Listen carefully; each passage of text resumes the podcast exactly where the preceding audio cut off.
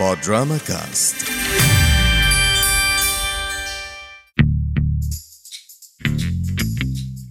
مساء الخير ليه ممكن نعتبر أفلام ال vampire genre منفصلة عن أفلام الرعب؟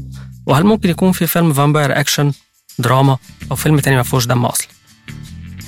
عارفين إن أول فيلم vampire اتعمل الممثل البطل بتاعه طلع إشاعة عليه إن هو vampire حقيقي ومش ممثل؟ هقول لكم عن أول مرة شفت فيها فيلم vampires سنة 1994 فيلم لتوم كروز Interview the Vampire سني تقريبا 10 سنين ساعتها وأفلام الرعب ما كانتش ال genre المفضلة لينا. بس كنا بنستنى أي فيلم جديد نازل والفيلم لتوم كروز ف تمام قشطة. رحت نادي الفيديو جبت الفيلم قعدنا اتفرجت عليه وفجاه إن أنا ما خفتش والفيلم عجبني. في الوقت ده حسيت إن ال genre دي مناسبة ليا وممكن أكمل فيها. طيب أنا حسام درويش وده بودكاست 35 ملي اللي هنتكلم فيه عن السينما. السينما اللي أنا بحبها واللي ارتبطت بيها وشكلت تفاصيل كتير جدا في حياتي. بمعنى إننا مش هنتكلم عن أفلام ال blockbuster أو أفلام ال box office لكن ما يمنعش إن إحنا ممكن نعمل كده لو في فيلم يستاهل. اللي هيكون غالب على البودكاست ده أفلام أنا حبيتها سواء أفلام قديمة جديدة. هنعمل أحيانا ترشيحات لأفلام وأوقات تانية هنتكلم عن فيلم بعينه أو ناخد filmography لمخرج أو ممثل ونتكلم عنه. أظن كده خدنا فكرة عن البودكاست. تعالوا بقى ندخل في حلقتنا ونشوف الموضوع بتاعنا.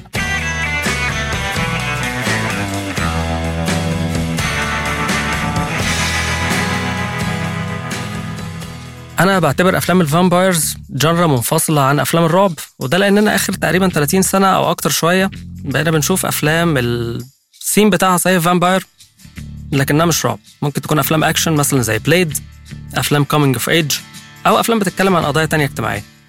اخترت لكم النهارده خمس أفلام من الناحية الفنية. أنا شايفهم مهمين ده غير إن أغلبهم أفلام فيها عنصر التسلية.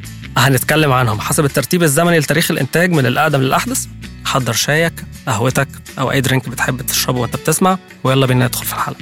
اللي مش عارف ليه بالظبط 35 مللي 35 مللي ده هو الشريط ال standard بتاع شريط السينما اللي بيتصور عليه وده مرتبط أكتر بالأفلام اللي هي بتصور landscape بتصور طبيعة بتصور مشاهد مثلا تكون فيها wide angle حاجات واسعة قوي يعني. وللأسف إحنا مؤخرا معظم الناس بقت تصور ب digital وأنا علشان البرنامج بتاعي devoted أكتر للسينما والسينما القديمة كمان بالذات اخترت بالاسم دوت. عرفنا ليه 35 مللي وإيه هو ال 35 مللي؟ يلا بينا نخش في الحلقة بتاعتنا وفيلمنا الأول.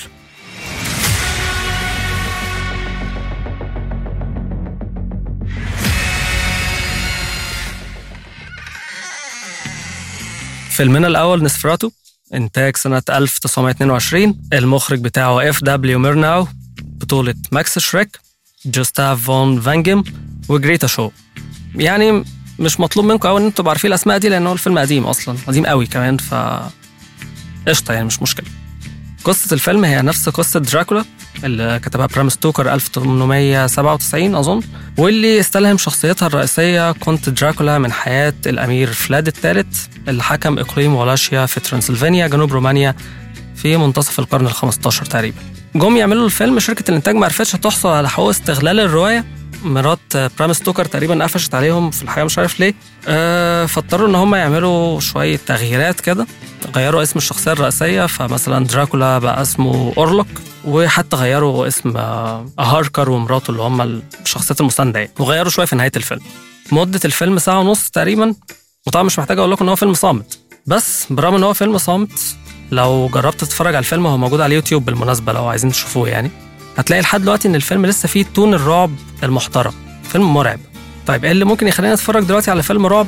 في 2022 الفيلم عدى عليه 100 سنة صحيح بالمناسبة بيحتفل السنة دي بمناسبة مرور 100 سنة عليه. إن الفيلم ده هو العمدة في أفلام ال vampires. بمعنى إن الناس كلها اللي جت بعد كده تعمل أفلام عن دراكولا أو أفلام ال vampires عموما كانت بتاخد منه.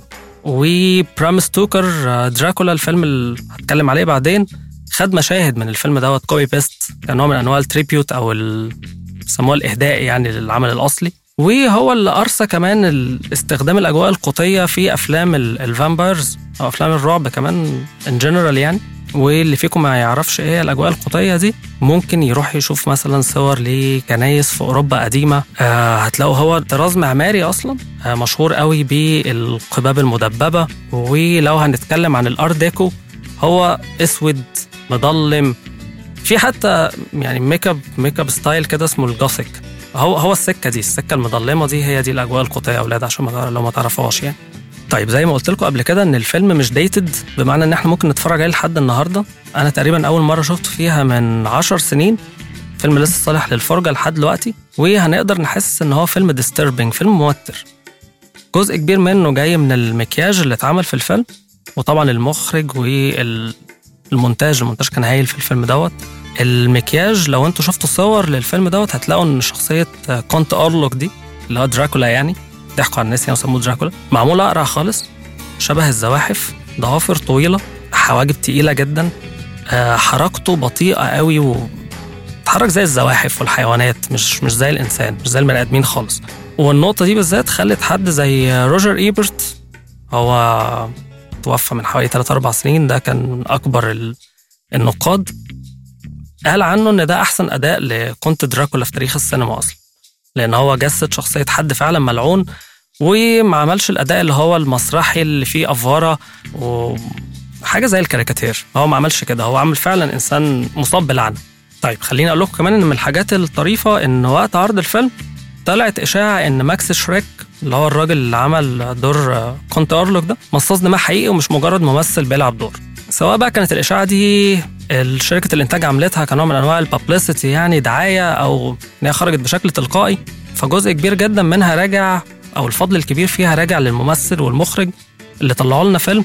أداء وصف ليه فعلا ال subtitle بتاع الفيلم دوت اسمه نسفراتو symphony of terror هو symphony of terror فعلا.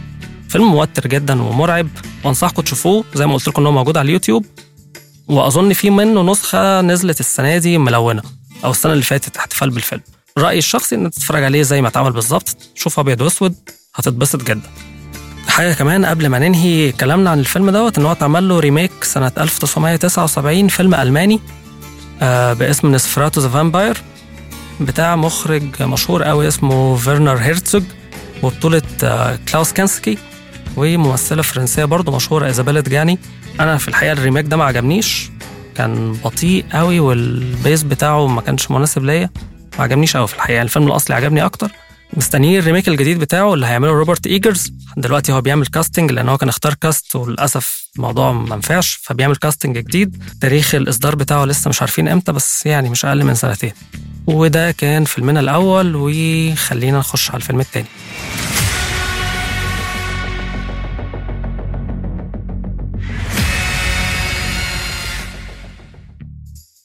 الفيلم التاني إنتاج سنة 1992 برام ستوكر دراكولا إخراج فرانسيس فورد كوبولا وبطولة جاري أولدمان وينونا رايدر كيانو ريفز أنتوني هوبكنز.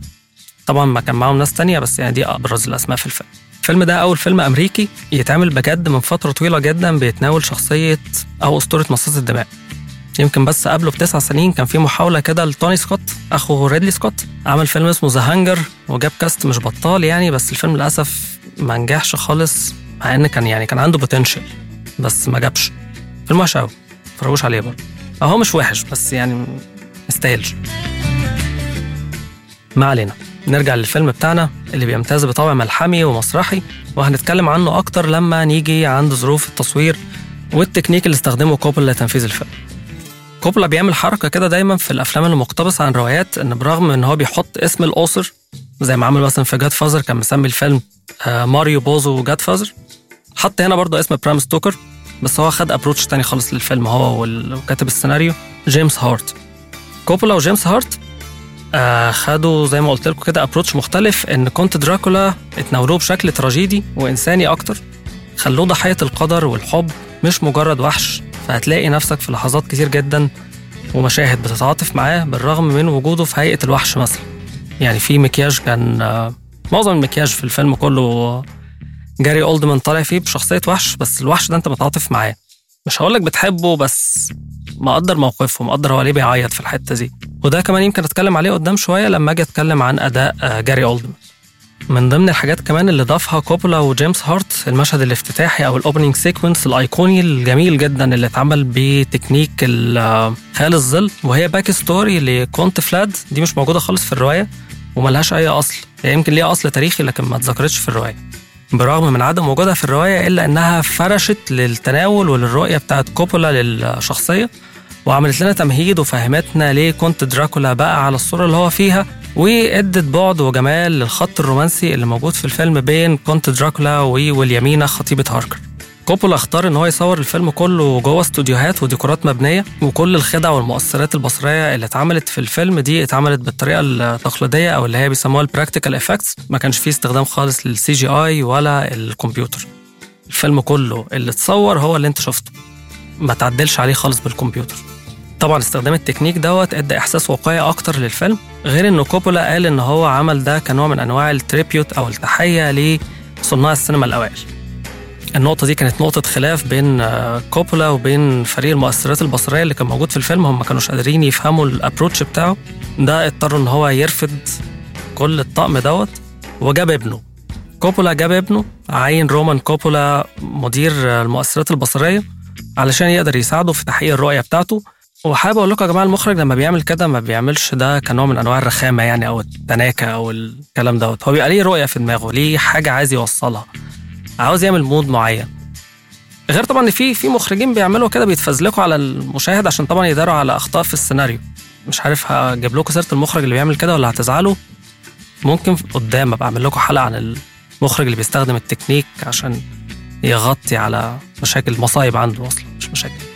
أظن إن كوبولا عمل كده كان عايز يعمل تجربة مشاهدة أقرب للمسرح الخبرة المسرحية يفرجك على حاجة حقيقية قوي تحس إن أنت بتتفرج على الممثلين مش في شاشة هم قدامك. الديكورات أنت بتشوف ديكورات فعلا حقيقية المؤثرات هي معمولة فعلا practical effect مش حاجة معمولة بالكمبيوتر. ده بيضيف بعد جامد جدا للدراما وللفيلم وأنت بتتفرج عليه بتحس بحاجة زي كده. غير لما تتفرج على مثلا خليني أقول لكم أنت بتتفرج على الفيلم الأفلام اللي هي بتاعت Marvel Universe 90% من الفيلم انت عارف ان هو معمول بمؤثرات بصريه يعني معمول متعدل بالكمبيوتر معمول CGI وبيبقى باين قوي. هنا الموضوع مش كده. طيب نرجع تاني وأقول لكم كنت اقصد إيه بالظبط من مسألة العناصر المسرحية. هنا كوبولا يعني ركز قوي على حاجتين مهمين جدا المزيكا والملابس. الأزياء في الفيلم دوت خدت جزء كبير جدا من الميزانية. يعني جزء كبير جدا من ميزانية الفيلم أصلا راحت لتصميم الملابس ال costume design وده هتحسوه قوي في الفيلم يعني الفيلم كل بدلة فيه كل فستان كل إبرة وخيط في الفيلم ده معمولة حلوة قوي يا جدعان. يعني أنا أظن ممكن تكون معمولة في متحف أصلا.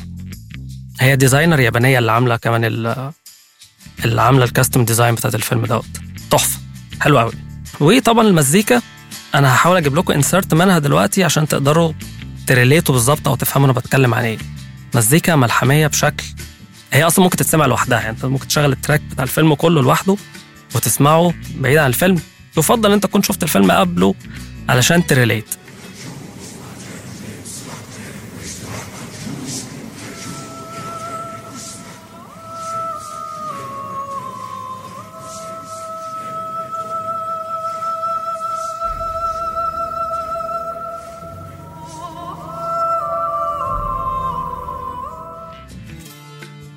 اكلمكم شوية تاني عن الموسيقى بعد ما اتكلمنا عن الملابس. المؤلف بتاع الموسيقى كيلار فوجيش والموسيقى انت هتحسوا جدا إن فيها طابع ملحمي باين قوي. المزيكا بتاعت الفيلم علت قوي من الفيلم ودته في حتة تانية زي ما بيقولوا. عرف من خلال المزيكا إن هو ينقل ويعكس كل الحالات المختلفة في الفيلم من خوف رهبة حب غضب رغبة وفي رأيي إنها من أجمل الأعمال اللي ممكن زي ما قلت لكم تتسمع لوحدها. حاولوا تعملوا كده بعد ما تشوفوا الفيلم هتتبسطوا جدا. أسلوب كمان من أساليب المسرح استخدمها كوبولا وهي إن ممكن إن الممثل يعمل أكتر من دور في العمل. وده عمله مع أنتوني هوبكنز في ال opening sequence اللي أنا كنت بقول لكم عليه. أنتوني هوبكنز بيطلع في مشهد صغير كده كاهن بيحاول يمنع دراكولا إن هو يرتكب حاجة معينة لما تشوفوا الفيلم هتعرفوها يعني. وبعدين الأحداث بتمشي وبيطلع لنا تاني أنتوني هوبكنز في دور دكتور فان هيلسنج ده تكنيك مسرحي معظم الناس بتعمله في المسرح وحاجة متعارف عليها وده من الحاجات اللي كنت بقول لكم إن هي كوبولا استخدمها كنوع من إن هو يزود الإحساس المسرحي بتاع الفيلم. نيجي بقى لجاري أولدمان في الفيلم دوت و جاري أولدمان في الفيلم دوت يا جماعة سنة 92 فهو مش جاري أولدمان بتاع اليومين دول. هو ما كانش لسه الممثل الكبير النجم المشهور. كان لسه مغمور جدا. اسمه مش معروف قوي جاري أولدمان في الفيلم ده عمل حاجة صعبة جدا. شخصية دراكولا في الفيلم ده طلعت تقريبا بسبع مكياجات أو سبع سبع أشكال يعني. في كل مرة أنت قادر تعرف إن ده دراكولا. هنا وحش هنا راجل كبير جدا فوق ال 80 سنة شاب آه في واحد منهم كان مرعب جدا كان عامل شكل وطواط كده. لكن في كل مرة أنت عارف إن ده دراكولا نفس الشخصية وفي كل مكياج من دول هو بينقل لك الحالة بتاعته. دي حاجة صعبة جدا إن حد يعملها كممثل إن هو يبقى لابس مكياج بتاع وش مسخ مثلا لكن أنت قادر تتعاطف معاه. برغم المظاهر المنفصلة قوي دي في المكياج إلا إن أنت قادر تريليت قادر تتعاطف قادر تكرهه في الحتة دي. أنت في كل مكياج منهم عارف إن ده دراكولا نفس الشخصية لكن في كل مرة منهم هو بشكل مختلف. الأداء ده عمل إيه؟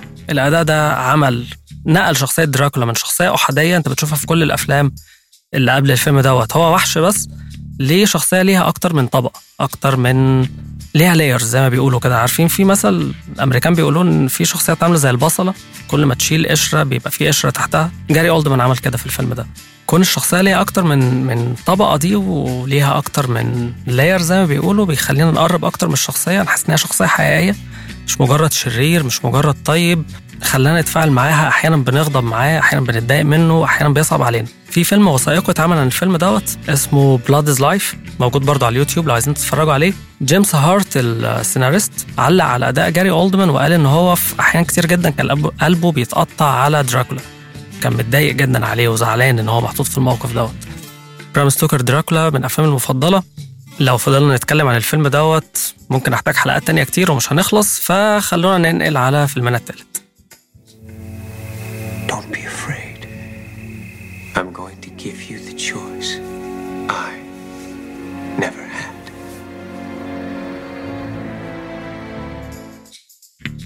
الفيلم التالت هو الأقرب ليا وزي ما كنت بقول لكم كده في أول الحلقة أول فيلم vampires اتفرجت عليه Interview with the Vampire إنتاج 1994 إخراج نيل جوردن بطولة كاست كبير جدا توم كروز براد بيت كريستين دانست كريستيان سليتر وأنطونيو بانديراس كمان مرة فيلم متاخد عن أصل أدبي للكاتبة آن رايس آه رواية Interview with the Vampire The Vampire Chronicles اللي اتنشرت سنة 1976 آن رايس هي اللي كتبت السيناريو للفيلم. تقريبا هي كان في محاولات قبل كده للتحويل يعني تحويل الرواية دي لفيلم بس هي كانت رافضة لحد ما جالها المشروع دوت.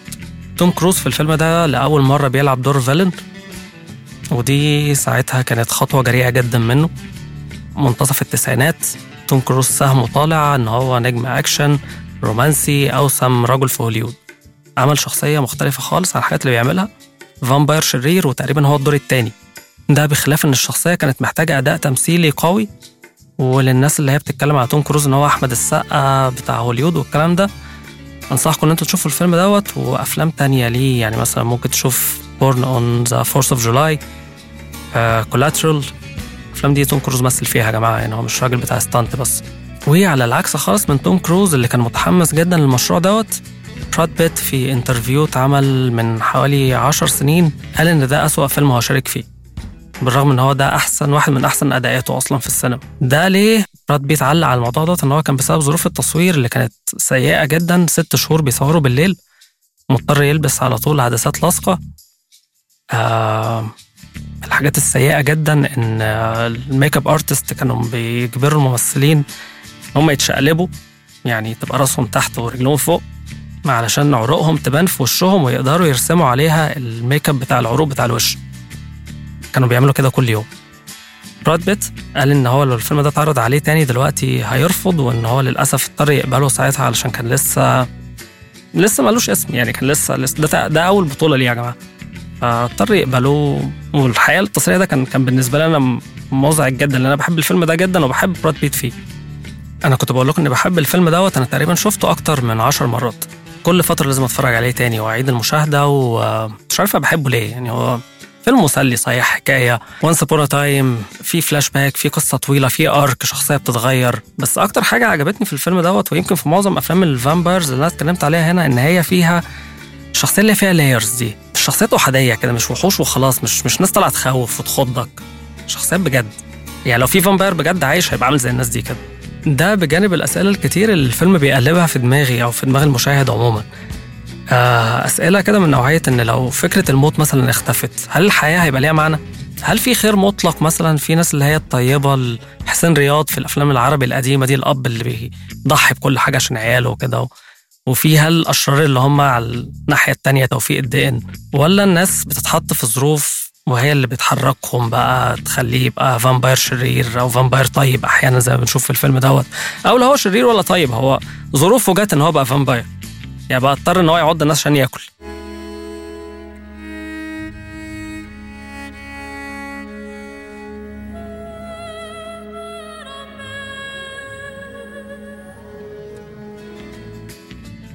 مرة تانية في فيلم vampires بيصادفنا مزيكا حلوة قوي.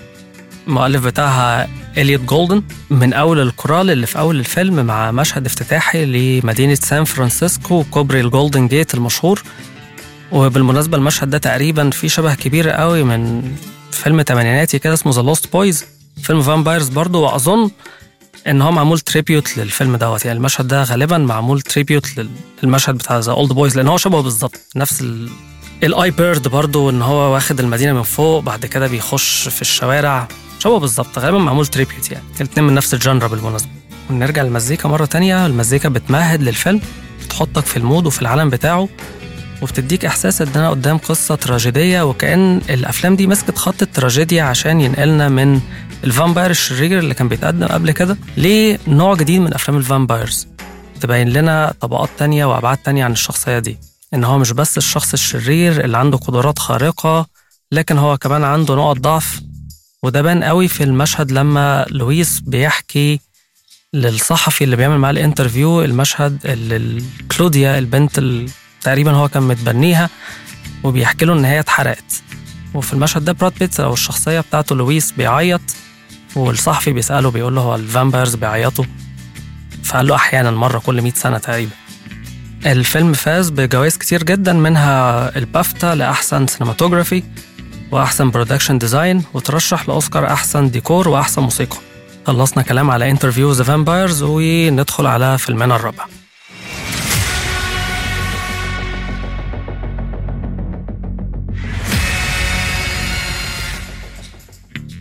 فيلمنا الرابع إنتاج سنة 2000 بدأنا نقرب شوية أهو. Shadow of the Vampires المخرج بتاعه إي إلايس ميريج وتمثيل ويليام دافو جون مالكوفيتش في الأدوار الرئيسية. والفيلم ده ليه علاقة بأول فيلم اتكلمنا عنه خالص اللي هو نسفراتو Shadow of the Vampire بيحكي عن كواليس فيلم نسفراتو ومتبني وجهة نظر الإشاعة اللي قالت إن ماكس شريك هو مصاص دماء حقيقي وبياخدنا في أجواء مليانة بارانويا أنت طول الفيلم مش عارف هو ده vampire ولا ممثل؟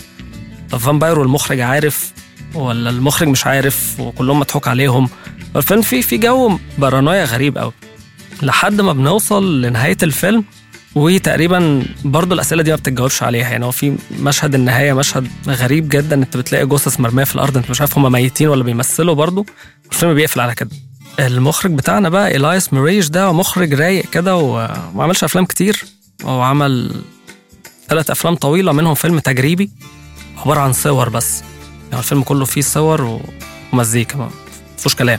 وفيلمين طوال. الفيلم ده فيلم تاني بعديه بسنتين اسمه Suspect Zero ولما اتسأل عن الفيلم ده قال إن هو ما كانش بيعمل فيلم عن vampires أو مصاص الدماء أكتر ما إن هو كان عاوز يعمل فيلم عن الممثل ماكس شريك اللي عمل شخصية Count أورلوك ده.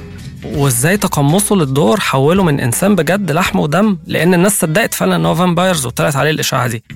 ميريج للأسف زي ما قلت لكم كده ملوش أفلام كتير وده راجع تقريبا لسببين رئيسيين يعني سبب منهم قدري هو الراجل أصيب بمرض في الكلى مرض وراثي آه للأسف منعه عن الإخراج وأقعده في البيت حوالي خمس سنين قاعد ما بيشتغلش خالص. والسبب التاني إن هو مخرج دماغ هو ما بيعملش أي فيلم. ما بيعملش أي حاجة. هو ليه حاجات معينة كده بيروح يعملها هو وأصحابه تقريبا ويرجع تاني البيت. حتى معظم أعماله أصلا اللي هو صورها غير الأفلام هو بيعمل music videos كده مع مع مطرب مجنون قوي اسمه مارلين مانسون. يعني من جيلي عارفه؟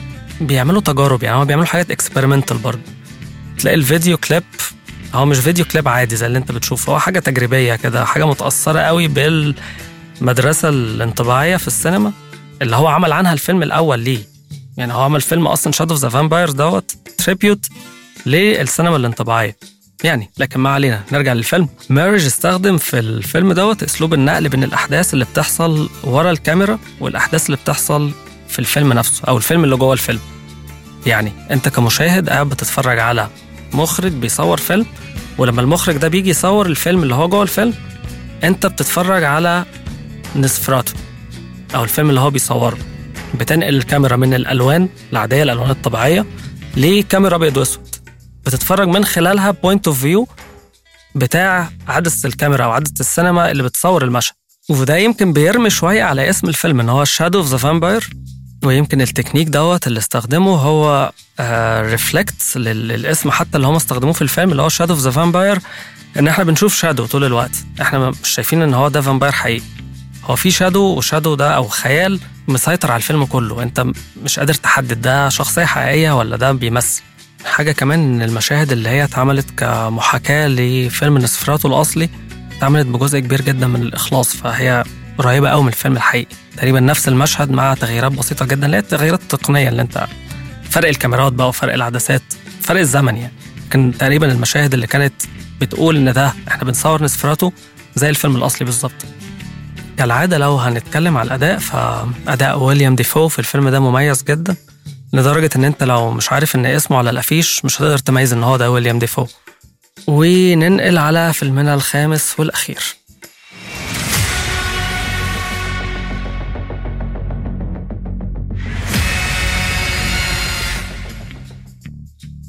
الفيلم الأخير في القائمة بتاعتنا هو إنتاج سنة 2013 وهو فيلم Only Lovers Left Alive كتابة وإخراج جيم جارميش زي كل أفلامه. هو كل أفلامه هو اللي كتبها هو اللي أخرجها. وبطولة تيلدا سوينتون وتوم هيدلستون. جارمش خد في الفيلم ده اتجاه مختلف خالص. محدش عمله قبل كده في أفلام ال vampires أو على الأقل الأفلام اللي جت في القائمه بتاعتنا في قبل كده. وهو إن عنصر الرعب مش موجود خالص في الفيلم دوت. الفيلم ده ما فيهوش دم خالص. الفيلم ده تقريبا فيلم رومانسي وهو حتى لما جه يتكلم هيدلستون عن الفيلم دوت حكى له قصة زوجين كل واحد فيهم عايش في بلد وقعد حكى له قصة رومانسية جدا وفي الآخر قال له بس هو بيصادف إن الاثنين دول vampires فساعتها توم ضحك يعني وقال له طب خلاص okay يلا بينا يلا تعالى نشتغل على المشروع ده. فالفيلم لا فيه مشاهد دم ولا فيه مشاهد عنف ولا قتل اللهم إلا ممكن مشهد في آخر الفيلم مشهد واحد تقريبا آه. وده متوقع من حد زي جارمش لما هيجي يعمل فيلم عن vampires أكيد مش هيعمل فيلم كليشيه هيعمل فيلم مختلف خالص. فيلم بيتكلم في أساسه عن العلاقات والحب والملل واليأس الاكتئاب وأسباب التفاؤل والأمل من ناحية تانية. آدم وإيف اللي هم الأبطال بتوع الفيلم زوجين من مصاصي الدماء كل واحد فيهم عايش في بلد. ويعني بنفهم كده إن هم عايشين من زمان قوي يعني غالبا من مش من مئات السنين من آلاف السنين. ناس شافت أحداث كتير قوي شافت تاريخ. حروب ناس عاشت وماتت وهم لسه موجودين. بسبب المدة دي آدم بيصاب بحالة من الزهق والاكتئاب من كتر اللي هو شافه واللي عاشه وخلى نظرته لمستقبل البشر عموما نظرة سودة قوي وشايف إن مفيش أمل حتى ليه هو كمصاص دماء. حتى هو زهق يعني بطل قتل وبقوا يعتمدوا في الأكل بتاعهم على دم من المستشفيات من بنوك الدم. خلوا حد فاسد يعني يجيبها لهم وكده. وعايش حالة زهق بقى في الآخر. ده باين قوي حتى في. في الألوان بتاعت السينماتوجرافي يعني بتاعت الفيلم نفسه. ألوان زرقاء باردة حياة ما فيهاش أي شغف. مفيش ألوان دافية. فيلم بارد قوي في النص اللي بيتعلق بآدم على عكس خالص لما بنروح للمشاهد بتاعت إيف تصور في المغرب في مراكش. ألوان دافية جدا مزيكا حية طول الوقت في الخلفية. هي قاعدة في وسط ناس مبسوطة بتشرب حشيش. ففي contradiction كده في واحد مكتئب قوي واحدة عايشة جدا. في فرق ثقافات باين جدا في الفيلم بين الثقافة الشرقية اللي فيها حياة لسه لحد دلوقتي والثقافة بتاعت ديترويت اللي كان عايش فيها آدم واللي هي مملة جدا كئيبة باردة. وزي ما قلت لكم ده باين جدا في الألوان المستخدمة في ال color palette بتاعت الفيلم. في الفيلم ده كمان جيم جارميش لأول مرة بيستخدم أو بيلجأ للكاميرات ال digital. هو عادة بيفضل يستخدم الفيلم الخام يعني. لكن بيصور بالليل ولقى إن الموضوع مش هيفرق قوي فقال okay خلينا نروح نواكب العصر بقى ونستخدم ال digital.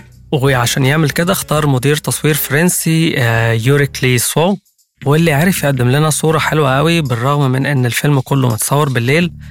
واللي فيكم عنده فكرة عن التصوير عارف صعوبة إن أنت تصور بالليل بالذات في إضاءة صناعية وإن أنت تنقل ال atmosphere والجو ده. الموضوع ده مرهق جدا يا جماعة. محتاج عدد ومكن وحد عينه عينه فاهمة قوي ال cinematography المميزة دي آه زي ما وريتنا صورة حلوة إلا إنها كمان زي ما كنت بقول لكم فوق قدرت تنقل لنا حالة التضاد اللي موجودة بين ديترويت البلد اللي عايش فيها آدم وطنجة الموجودة فيها إيف. ديترويت الألوان زرقاء زي ما قلت لكم جافة جدا ساقعة. طنجة العكس خالص ألوان دافية فيها حياة. بالرغم إن الفيلم اتصور بالليل زي ما قلت إيقاع الفيلم هادي جدا زي ما كنت آه، بحكي لكم. في مناقشات كتيره جدا. الفيلم كله أو تقريبا قايم على ال dialogues بين الشخصيات. ودي سمة مميزة لأفلام جرمش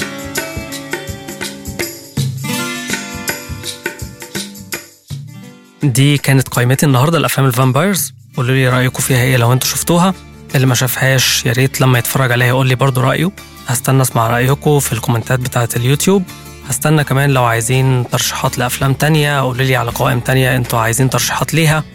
هستنى النقاش ده كله على ال platforms بتاعت ال social media اللي هتلاقوها موجودة تحت في ال description كان معاكم حسام درويش في بودكاست 35 ملي وأشوفكم الحلقة الجاية. سلام.